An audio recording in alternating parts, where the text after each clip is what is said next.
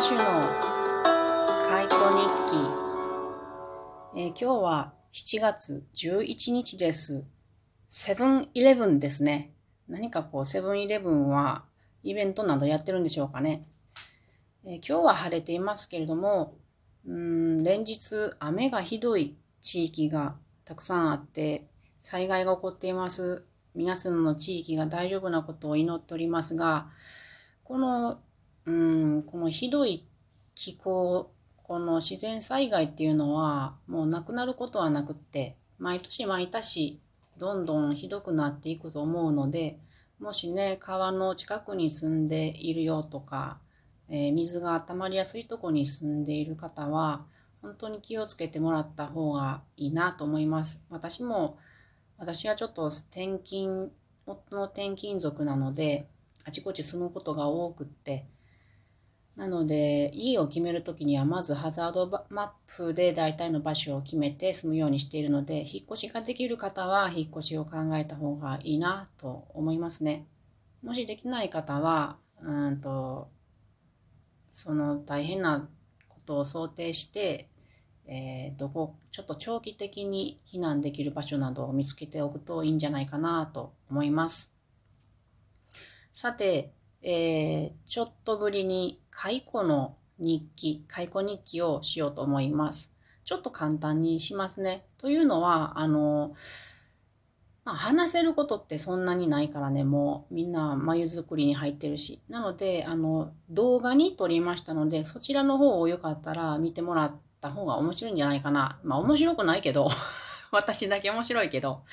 その方がいいかなと思うので、あの概要欄の YouTube リンクから入って見てもらえたらと思います。まず、えっと、私は15頭開口を6月の20日から買っています。それで15頭のうち今のところ眉を作っているのも含めたら13頭が眉を作ったもしはもしくは今作っているところです。一番最新の眉作りを始めたものは今朝あ、今朝じゃないな。今日の、えー、13時から1頭作り出しました。これね、あの、私がずっとずっと幼虫で葉っぱを食べている時に心配していたドチビです。ドチビが眉を作り出して感動しております。と同時に心配しております。ドチビっていうのは本当に体がずっと小さかったんですよ。で、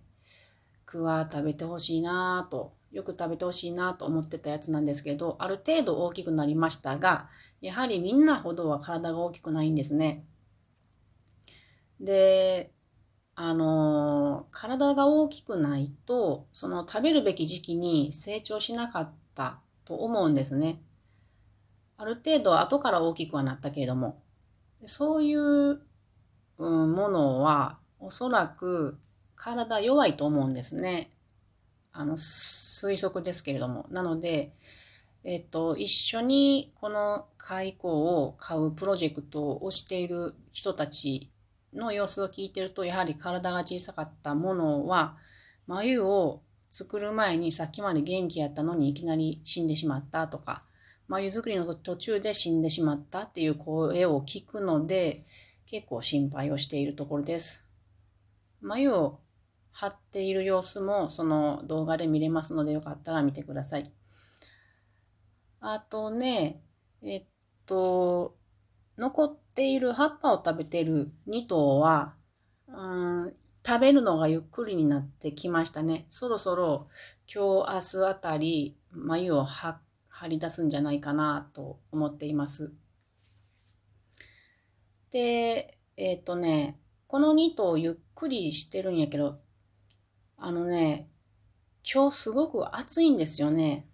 この私が住んでるのは岐阜市ですけど、ですごく暑くって、あの、でも私窓を開けて過ごしてたんですね。でもぐたーっとしてるから、あ、これはちょっと蚕にはきついのかなと思って、手でその2頭の上を仰いんだんですよ。風を送ったの。そうしたらね、すぐにね、むくむくって起きて、すぐに葉っぱを食べ出しました。なので、あ、これはあかんと思って、蚕のためにね、エアコンと空気を回せ、エアコンつけて空気を回しているところです。で、あの、一つね、あの、この眉を作った者たちが生きてるかどうかっていうのも心配になったので、あの、どうやって、周りから見てもわからんからね。どうやったらわかるかなと思って、このトイレットペーパーの芯を半分に切った筒に眉を作ってますので、それをちょっと耳に当ててみたところ、中でね、パリパリパリパリっていう音が聞こえることに気づきました。で、昨日、えー、前頭、その眉作りのを確認したところ、全員聞こえましたので、今のところ生きてるんじゃないかなと思われます。でも、7月7日ぐらいから作り出したものは、おそらくもうさなぎになって、ね、脱皮をしてさなぎになっているところだと思いますので、うんと、7月14日ぐらいには、えー、そのさなぎを、うん、開けてみようと思っております。というわけで、今日はこんな解雇日記です。あとよかったら YouTube の動画の方から様子を観察なさってみてください。それでは皆さん、良い一日を。またね